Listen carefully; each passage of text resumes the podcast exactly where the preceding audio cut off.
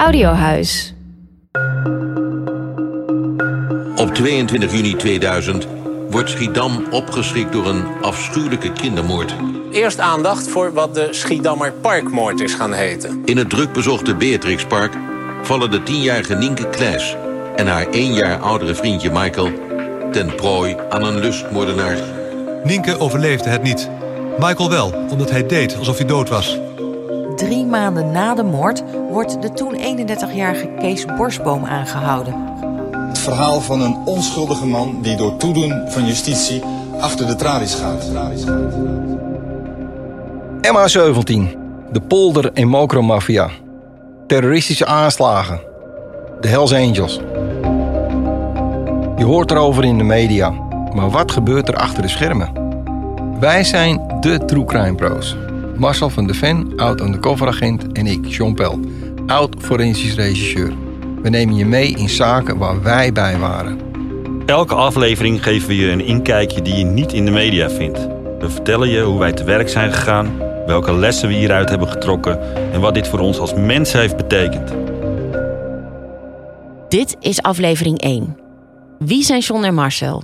En hoe heeft de Schiedammer Parkmoord hun werk en hun leven veranderd? Oké, okay, Mars, dit is onze eerste podcast uh, samen. Hè? Ja, spannend. Zou jij willen aangeven waarom jij en ik hier zit? Ik luister wel uh, podcasts, als ik het zo moet zeggen. En vaak zijn dat mensen die uh, over de zaken hebben gehoord, die ernaar hebben geluisterd wat er heeft plaatsgevonden. Eigenlijk allemaal uit de derde, vierde, vijfde hand.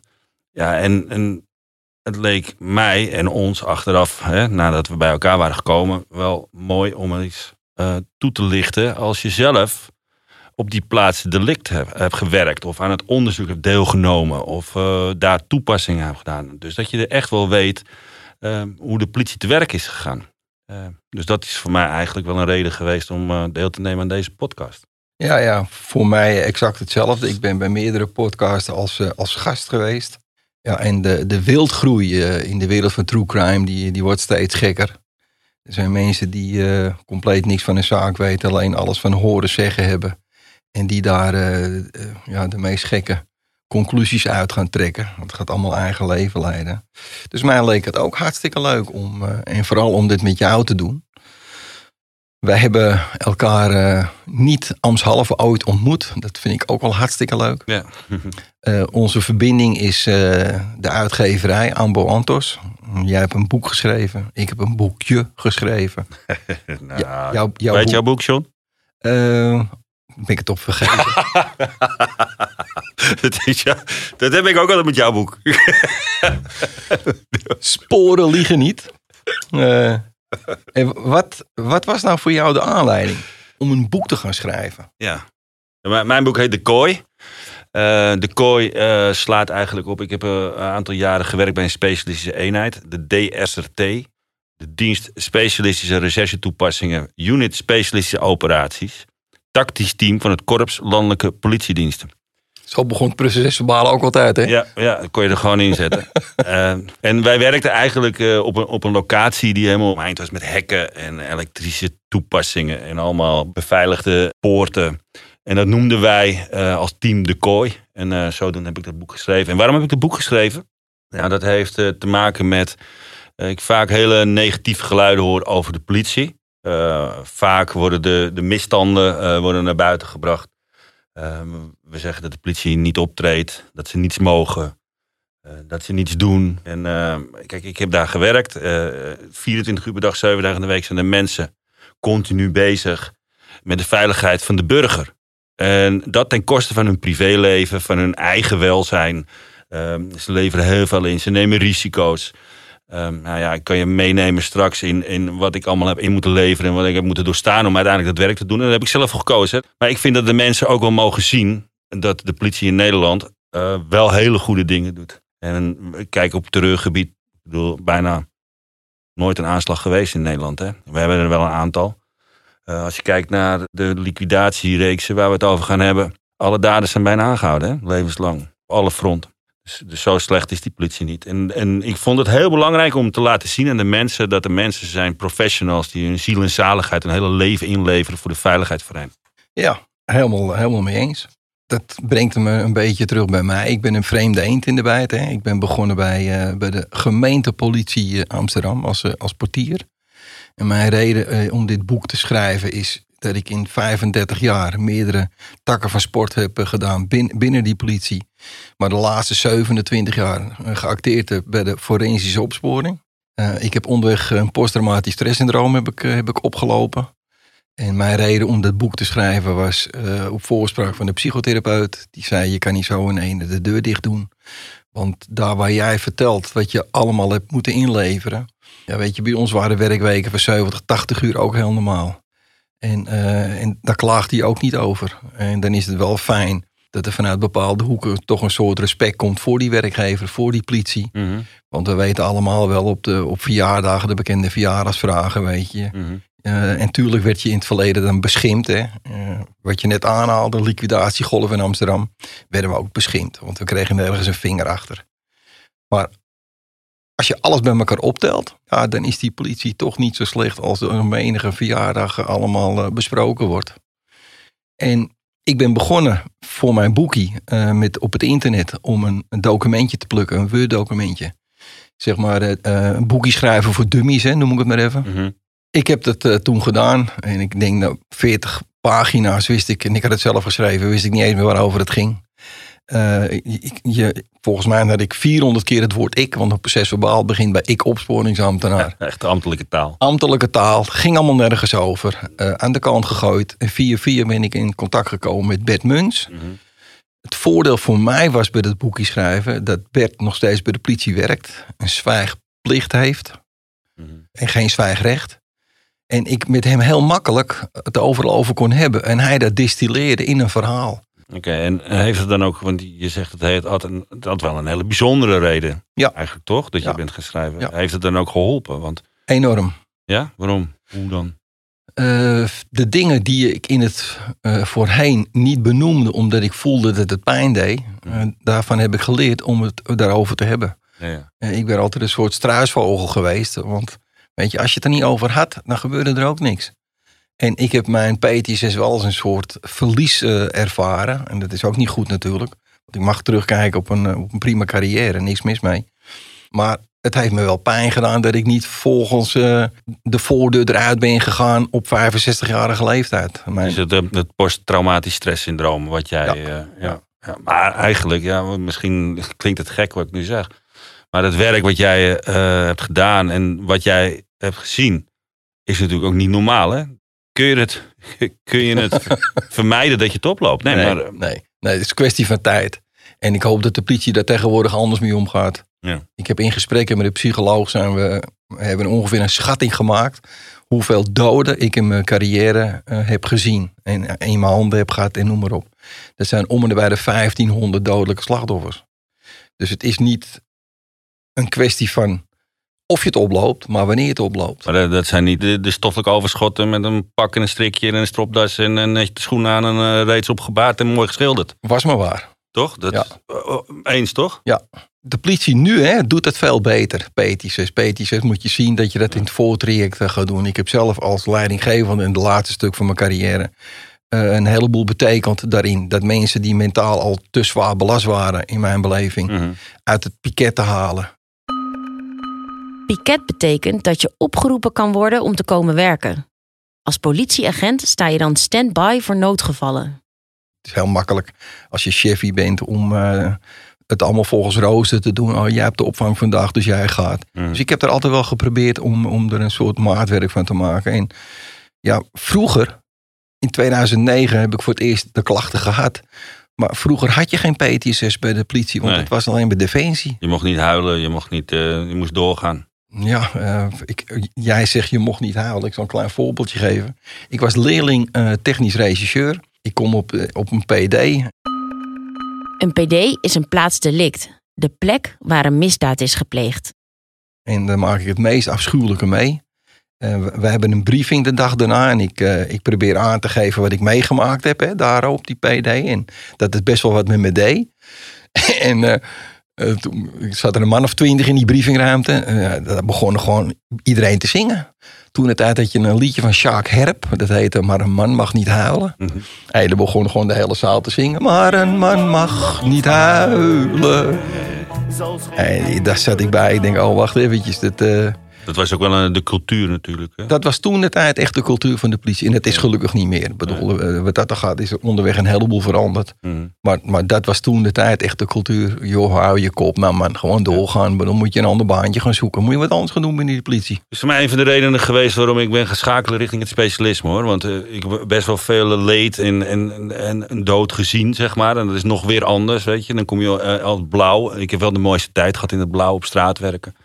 Vergeet nooit, ik had ooit eens een keer een melding in een flat. Was een kind onwel. En we komen daar, eh, ik kom naar een galerij op lopen in een flatgebouw. En een woning in de voordeur te lopen. En ik hoorde uit de voordeur hoorde en ik het Ajax clublied naar buiten komen. Ik denk, jeetje, wat is dit dan? Komen naar binnen, zitten twee mensen, zitten daar op een bank. In een Ajax-shirtje met een blikje van dat schuttersbier. Ken je wel, hè? die bruine blikken eh, zijn dat. En die is zo lam als een garnaal. En die waren daar dat clublied aan het zingen. En in het kamertje daarnaast stond een, eh, ja, een wieg, was het. Eh, Ik kan het gewoon, weet je, dus als het over PTSS hebben, waarschijnlijk heb ik het ook gewoon, want ik kan het bijna in, tot in detail kan ik het vertellen. er ligt daar een kindje in van een jaar of twee, drie. Levensloos met allerlei sigarettenpeuken die uitgedrukt waren op die rug. En, eh, en vervolgens, die mensen zaten daar eh, te zingen en, en alles. Mijn collega die knakte toen, die is huilend de deur uitgelopen. Die impact en de hele omgeving en alles wat daar komt kijken. Ja, dat kun je bijna niet vertellen hoe dat binnenkomt natuurlijk. Dat was echt verschrikkelijk. Nou, als je een aantal van dat soort incidenten hebt, dan is het ook wel klaar, denk ik. Hè? En eh, dat vond ik wel... En toen, uiteindelijk heb ik... De, kijk, ik werkte met een maat, een vaste maat. Caroline heette zij. En vroeger had je nog dat heel street blues. eh, hè, dat je gewoon altijd vaste maat had. Je werkte een ochtend, nacht, nacht, nacht. Ochtend, ochtend, nacht, nacht. Allemaal van dat soort gekke diensten. En altijd met z'n tweeën. En die collega die verongelukte op een gegeven moment. En toen was ik helemaal klaar met het leed en de emoties. En ik denk, dit trek ik gewoon niet meer. Ik wil eh, naar het specialisme. Nou, dat is een prachtige mooie tijd geweest. Maar toen zat ik in plaats van maximaal in het leed en de emoties... kwam ik maximaal in het geweldspectrum terecht. Nou, dat heeft ook impact. Dus die hele periode bij die politie... dat eh, heeft me veel gebracht. Het heeft me ook heel veel gekost, John. Ja, dat ben ik wel met je eens. Maar PTSS, voor mij weet ik het niet. Maar hoe gaat het nu met je dan? Nou, ik ben eh, twee jaar eh, ben ik behoorlijk ziek geweest. Ik heb de onderkant van het bestaan gezien. Eh, toen woonde ik nog in Nederland. Ik woon nu al een jaartje vijf in Spanje. Ik ben, ik ben ook echt gevlucht. Ik kan Amsterdam niet in, want dan komen alle herbelevingen komen terug. Alle PD's weet je. Alle PD's. Ja? Al die plaatsdelicten die komen terug. Je, je loopt door een straat heen, maar je denkt niet continu daaraan. Je- Nee. dat, dat ga je pas doen als je het ziet. Dan gaat er weer een luikje open. En nou, daar heb ik dit gehad, daar heb ik dat gehad, daar heb ik dat gehad. Ja. En nu, op dit moment, kijk, PT6 gaat nooit bij je weg. Voor 95% ben ik weer, eh, voor zover als ik al normaal was, hè, ben ik weer, eh, ben ik weer John. Alleen die 5% die er nu nog is, die kan ik nu managen. Dus als ik nu wat lastige dingen krijg, dan kan ik daarmee omgaan. Ik, ik kan er nu ook over, over praten. Ik spreek Ja. erover. Ja. En, eh, wat dat er gaat, gaat het hartstikke goed. Maar PT6 gaat, gaat nooit bij je weg. Nee. Maar nu ja, gaat prima. Nee, het heeft natuurlijk een hoop gekost, een hoop ervaring opgeleverd. En daarom zitten wij hier nu ook natuurlijk, hè, denk ik, nu in deze, met deze podcast. Wat je Ja. net al zei, er zijn heel veel specialisten. Als je tegenwoordig opzwaaier bent geweest bij de Koentunnel... of je hebt één keer een vlieg gevangen, dan ben je als specialist. Dan zit je aan tafel bij RTL en dan mag je dingen roepen.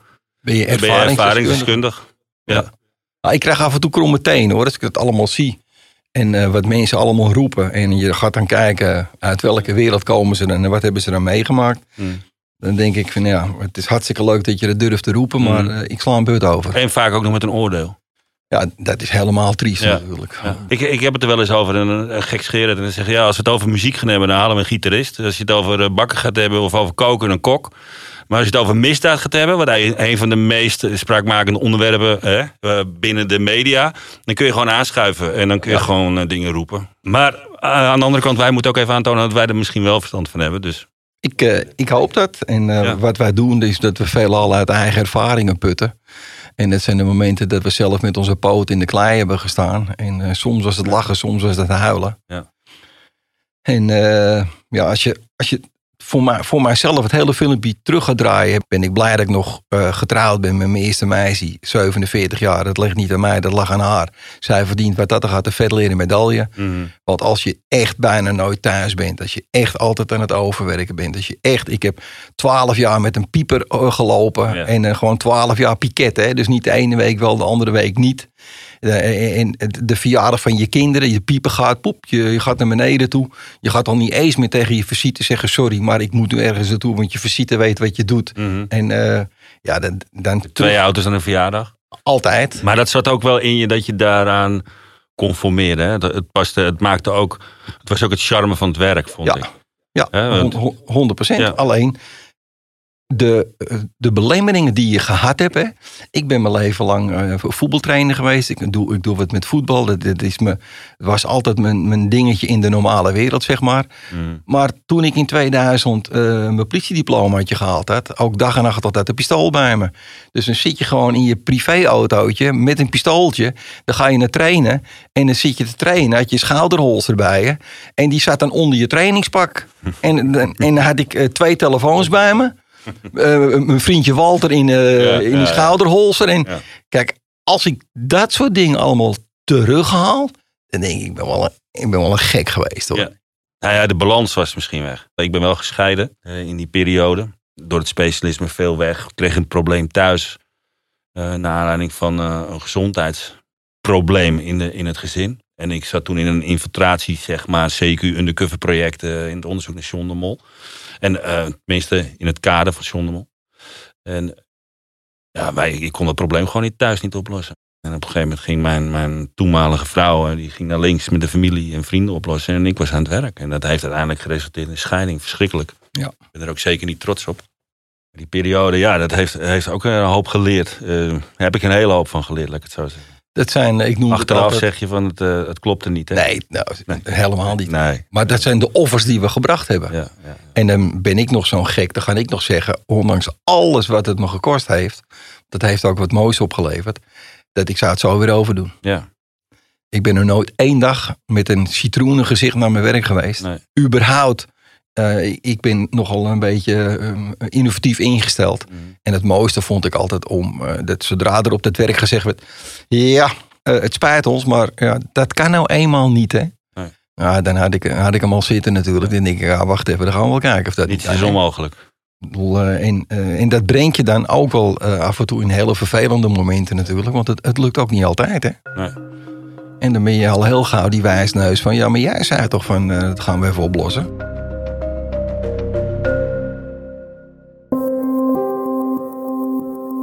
Leuk dat je luistert naar deze aflevering van True Crime Pros. Wil jij meer weten over mijn tijd als undercover agent? Luister dan eens naar mijn boek De Kooi via Storytel. Op Storytel vind je naast mijn boek nog vele andere toptitels terug van schrijvers als mijn co-host Sean Pell, maar ook Kluun, Arjan Lubach, Rutger Bregman en Ray Klaasens. Wij mogen jou als luisteraar van True Crime Pros een speciale aanbieding doen. Via ons kun je Storytel 30 dagen gratis proberen en onbeperkt luisteren naar spannende verhalen. Wil jij dit proberen? Ga dan naar story.tel slash truecrimepros om dit aanbod te claimen of check de URL in de show notes van deze aflevering. Veel luisterplezier. Een hele nieuwe afdeling werd er opgericht in, eh, bij de politie Nederland. Eh naar aanleiding van, eh, van TRA, de commissie van TRA. Midden jaren 90 toonde de commissie van TRA misstanden aan bij de politie in opsporing van zware criminaliteit. Op 1 februari 2000 treedt daarom de Wet Bijzondere Opsporingsbevoegdheden, ook wel de Wet BOB, in werking. Vanaf dan ontstaan er mogelijkheden tot uitgebreider onderzoek naar georganiseerde criminaliteit. Een grote verandering in de opsporing. Vanuit de Wet BOB vloeit de DSRT voort, de dienst speciale recherche toepassingen. En hier voegt Marcel zich bij.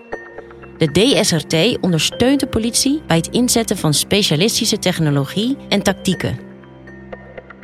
Die hebben toen op een gegeven moment eh, gekeken naar de opsporingsmethodieken die werden toegepast. Hè, IRT en eh, allemaal eh, methodieken die, Die zelf bedacht waren. Die zelf bedacht waren, eh, functies die gecreëerd werden, Ja. mensen die wat verdienden, criminelen die wat verdienden, politieagenten die verdienden. Eh, En toen hebben ze gezegd, nou daar gaan we een streep onder zetten, we gaan opnieuw beginnen. En toen hebben ze eigenlijk de BOP eh, ontwikkeld, bijzondere opsporingsbevoegdheden.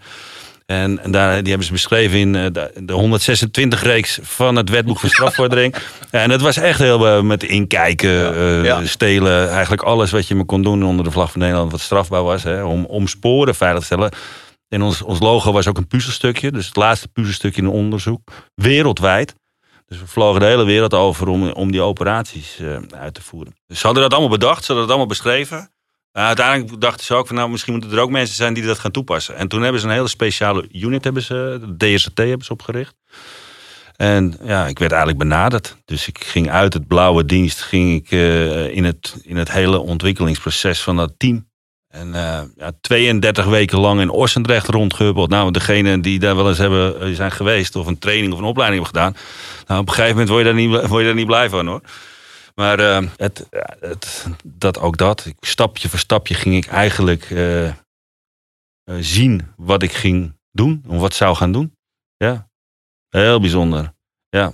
Maar dat was wel de nieuwe ontwikkeling. En zo het hele, de hele politie Nederland en de hele opsporing heeft een ontwikkeling gehad. De aanleiding daarvan was de Schiedammer Parkmoord. Want dat was al een speciaal geval, hè, die, Ja, wat heel, daar gebeurde. heel bijzonder. 22 juni 2000 ehm, worden er twee kinderen worden er seksueel misbruikt. In dat park door een pedofiel. Eén jongen en een meisje. Het meisje heeft het niet overleefd. Het jongetje heeft het overleefd door zich eh, dood te houden, zeg maar. Ja, en dan krijg je natuurlijk iets wat eh, best wel bizar is.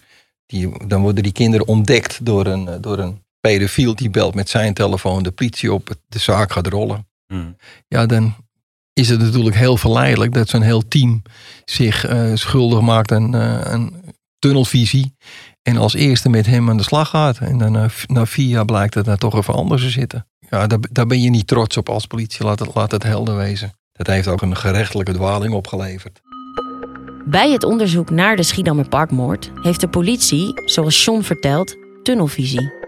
Dat wil zeggen dat er aan het begin van het onderzoek een conclusie wordt getrokken en dat bewijs dat die conclusie ondersteunt wordt omarmd.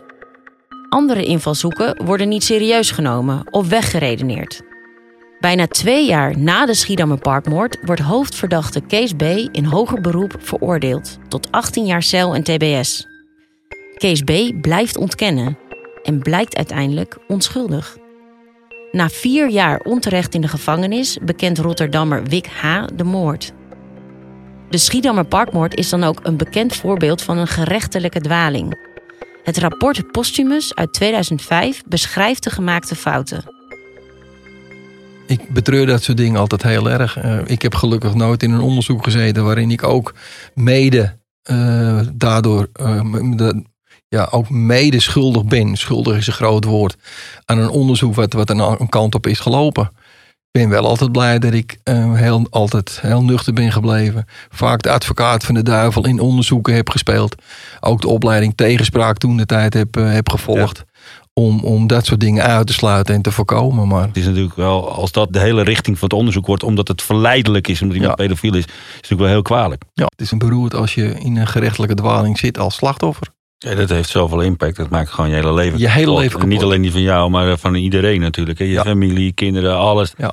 Dus ja, dat, dat mag eigenlijk niet plaatsvinden in een gerechtelijke dwaling. Maar dan nog ja, bestaat het risico er altijd natuurlijk. Eens. Als je nagaat wat er gebeurd is. Ja, er zijn een aantal dingen niet goed gelopen. Maar die zijn ook niet goed gelopen. Omdat toen de tijd, er was bijna, er zat geen structuur in. We deden nog allemaal de dingen vanuit vroeger. Mhm. En ik kom uit de voetbalwereld, hè. Eh, de- dus ik ben geen solo mens. Ik, ik ben een teammens. Maar als je de info hebt en de tactiek hebt en de techniek hebt. En die driehoek, die driehoek op een plaats ligt. En in een onderzoek goed functioneert. Ja, dan vind ik heb je een goed gespeeld elftal. Mhm. Die eh, elke week voor de winst kan gaan. Maar dat was toen de tijd niet. En het is heel triest wat daar gebeurd is. Maar als je ziet wat het opgeleverd heeft. En dan moeten eerst moeten dingen helaas verkeerd gaan. Maar ja, na de Schiedammer Parkmoord heb je het eh, rapport Postumus gehad. Ja, toen is er qua opsporing is er zoveel veranderd. Uiteindelijk, de Schiedammer Parkmoord is eigenlijk wel eh, geweest waarom de opsporing dacht van nou, dit kan zo niet langer. Schiedammer Parkmoord was een beetje het omslagpunt eh, naar een, een sterk te verbeteren opsporing. Waarin we allemaal de processen zijn gaan benoemen. Waarin we de rollen zijn benoemen, de actoren zijn gaan benoemen. Wie wat eh, ging doen, wie waarvoor verantwoordelijk was. En aan de hand daarvan zijn heel veel opleidingen weer geschreven. Waarvan ik dacht dat ik eindelijk eh, van Apeldoorn af was. En ik nog wel eens een keertje langs reed en dacht van nou, daar heb ik een menig, menig nachtje eh, overnacht. Ja, dat ging, dat ging allemaal weer opnieuw. Hè, want dan kreeg je de, de beheerder plaatselijk, de BPD. Dan kreeg je de, de leider plaatselijk, de LPD.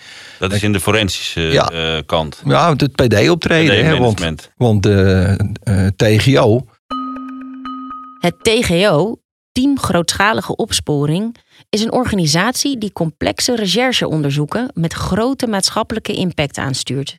daarin werd info, tactiek en techniek samengepakt. Ja. En zo hoorde het ook, want die, mo- die moesten samenwerken op een, op een plaatsdelict.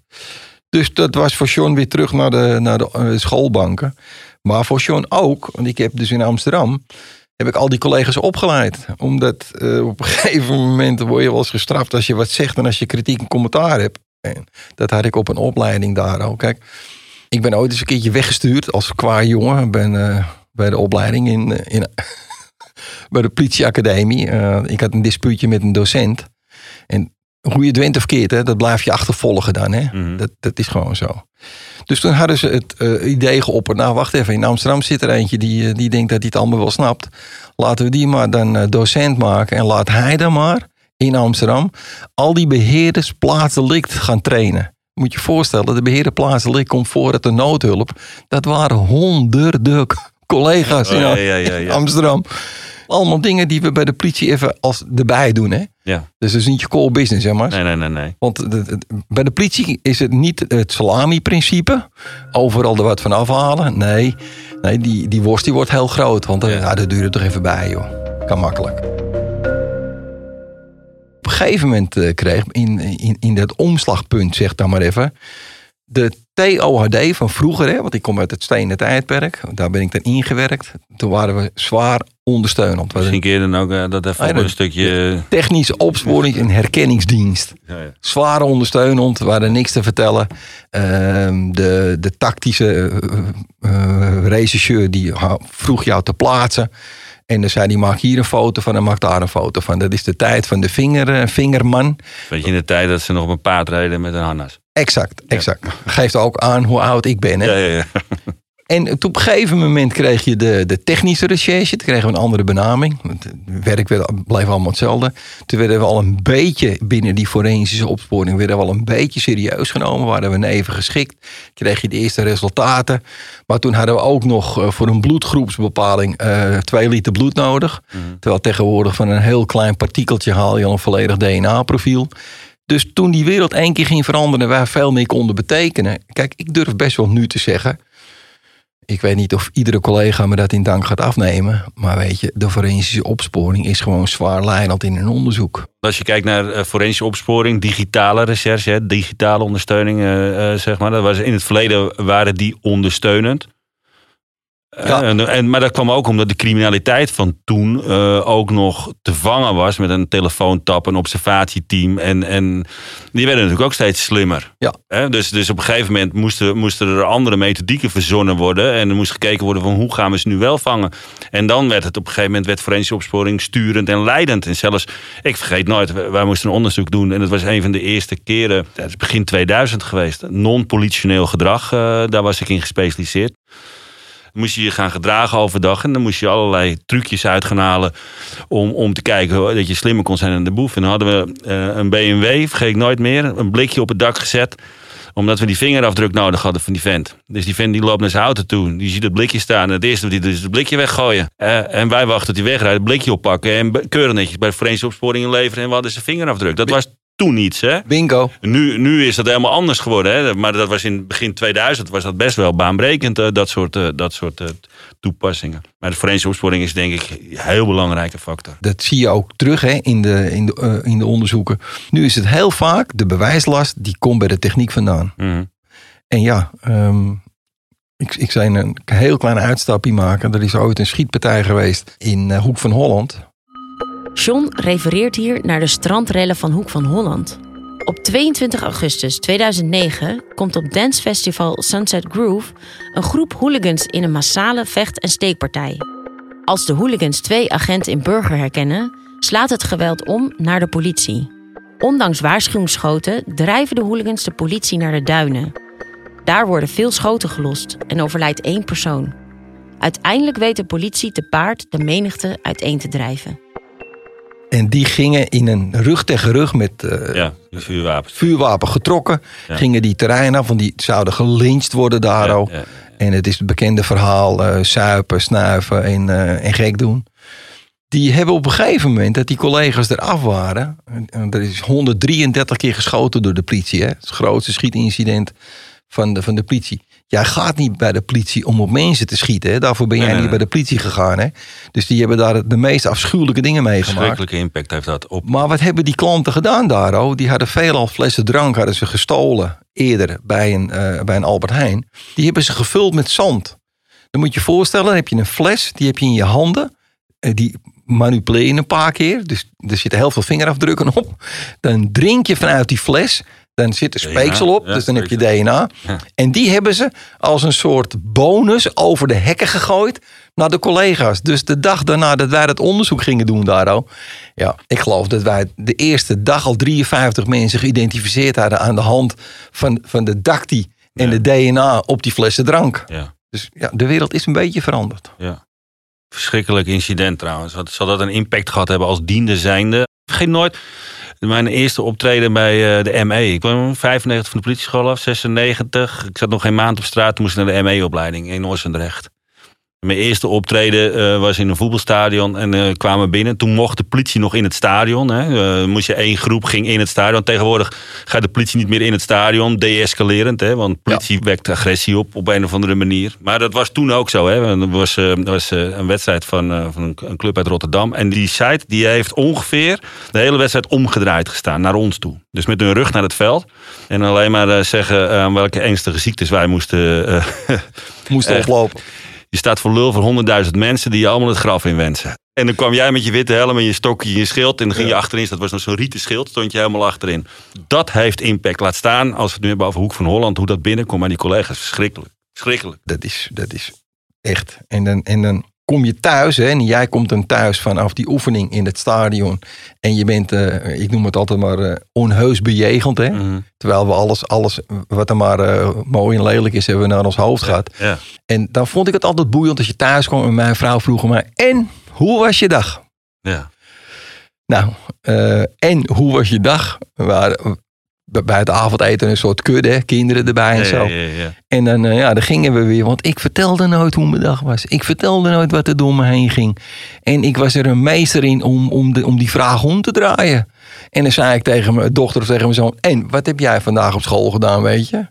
Want laten we eerlijk wezen, je kon toch niet alles wat je meemaakte op een dag... kon je er niet thuis zeggen van nou...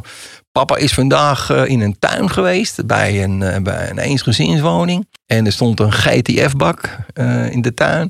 En papa doet de deksel open en er ligt het hoofd van een vrouw en die kijkt papa aan. Nou ja, kom op nou. Dus, Dan hebben ze geen tweede vraag, denk ik. nou, mijn kinderen nu, mijn dochter heeft het boek gelezen. Hè, en mijn, mijn dochter heeft het boek gelezen, iedere keer één hoofdstukje. Mhm. Ze zegt, papa, ik heb meer gehaald dan dat ik kon lezen. Ja. Want dat heb jij vroeger nooit verteld aan ons. Nee, nee. Kijk, mijn dochter is nu 45 jaar. is Gewoon een grote, gezonde vrouw geworden. Maar die, die snappen nu wel een beetje wat, eh, wat papa vroeger altijd eh, Ja. de vraag een beetje omdraaide. En hoe was je dag? Ja. Ik heb dat zelf ook gehad hoor, eh, John. Maar, maar ik was meer verslaafd aan adrenaline en aan spanning op een gegeven moment. Omdat die, die operaties die wij deden, dat was gewoon, was gewoon echt spannend. En zeker in het begin. Ehm, begin jaren 2000, waar we het net al over hadden. Toen was natuurlijk helemaal die omslag van die BOB, eh, bijzondere opsporingsbevoegdheden. En het was ook goed, want begin 2000 begonnen ze elkaar ook nog een keer af te schieten op straat in Amsterdam. Het was, was, was niet meer eh, eh, netjes. Het ging van links naar rechts. Maar dat was echt heftig, die Amsterdamse onderwereld. Nou, dan hadden we nog de motorclubs hè, in Amsterdam. Eigenlijk door heel Nederland. Die baldadig werden en eigenlijk ook wel de macht pakten binnen Nederland. Terreur deed ze intreden in die periode. En je zag dan ook nog eens een keertje de ontwikkeling. Dat het ook steeds meer richting de digitale wereld ging. Nou, ik denk dat wij straks nog wel wat afleveringen en wat onderwerpen hebben. Waarin je heel goed kunt zien dat die ontwikkeling in die tien jaar tijd, van 2000 tot 2010, is gigantisch geweest. Is echt gigantisch geweest. En dat, dat was wel de periode waarin ik werkzaam was dan, zeg maar in instantie binnen het specialisme. Nou, dat heeft echt, echt impact op me gehad. Het waren de weken van eh, 70, 80 uur Ja. werken. Ja. En dan kreeg je ook de arbeidstijdenwet, hè? Dan had je de ja, ja, ja. En dan mocht je, jij als leidinggevende, Mocht dan je mee, voor je medewerker het vinkje zetten op het formulier. Dat die dus vrijgesteld was van de ATW. Ja. Ja, die had ik al standaard voorgedrukt leggen, jongen. Dat, dat, dat was toch niet meer te doen. Nee, was ook niet te doen. En dan moet je moet je je voorstellen dat de, de forensische opsporing komt overal bij. We hebben Ja. niet een bureautje. We zijn niet bezig met één onderzoek. Kan niet zeggen, nou we werken tot acht uur, dus laat dat liggen maar liggen. Ja, ja dan zeg je van nou doe er En een doe- tent en overheen. En, de, en de morgenochtend komen we Ja, terug. Dat Ja. hadden wij wel met operaties, weet je wel, die wat langer duurden. En dan konden we moeilijk zeggen van, eh, van eh, hey, weet je, we, we stoppen er nu even mee, want, me- want ik, ik werk nog eh, tot acht uur. Ja, en. Bo- en Boris Boef gaat nu naar Schiphol, stapt op een vliegtuig en laat hem maar gaan, want ja, arbeidstijdenwet? Arbeidstijdenwet, dat Maar die zit erop. Ja, nee, dat lukt niet. Nee, dat lukt niet. Ja, maar kijk, ik heb me altijd vreselijk eraan gestoord. Hè. Als ik op een verjaardagsvisite was en mensen gingen over mijn werk praten. Hè. Ik bedoel, als je me weg wilde hebben, moest je dat gaan doen. Hè. Ja, ja, ja. ja. Die bekende verjaardagsvragen, hè, Ja, die, eh, die door, door, doordrenkt waren. Hè. En maar ik vond het ook wel leuk dat we op een gegeven moment eindelijk in een bepaald onderzoek, waar we het later over gaan hebben, dat we daar een vinger achter kregen. Hè. En het was de toenmalige eh, hoofdcommissaris Joop van Riesen, die zei dat dat bepaalde onderzoek het omslagpunt was waarin wij dus liquidaties gingen oplossen. Jij weet ook genoeg van de voetbalwereld. Dat heeft mij altijd het gevoel gegeven alsof je het beslissende doelpunt maakt Ja, ja, in de ja. verlenging, weet je. Kijk, dat, dat waren fijne dingen, want daar deed je het voor, hè. Daar deed je het voor. Daar deed je het voor. In de volgende aflevering praten we over de moord op Theo van Gogh en de Hofstadgroep. In diezelfde tijd begon ik ook als undercoveragent. True Crime Pros is gemaakt door Marcel van der Ven en mijzelf, Sean Pel. In samenwerking met VBK Audiolab, Ambo Antos Uitgeverijen en Audiohuis. Regie en montage door Lieve Zonderen. Redactie door Rick Uilenbroek en Lieve Zonderen. Projectleiding werd gedaan door Pauline Reinders. Studiocoördinatie door Natasja Blauw. Als je dit een interessante aflevering vond, laat dan een review achter. Dat helpt anderen om de podcast beter te vinden.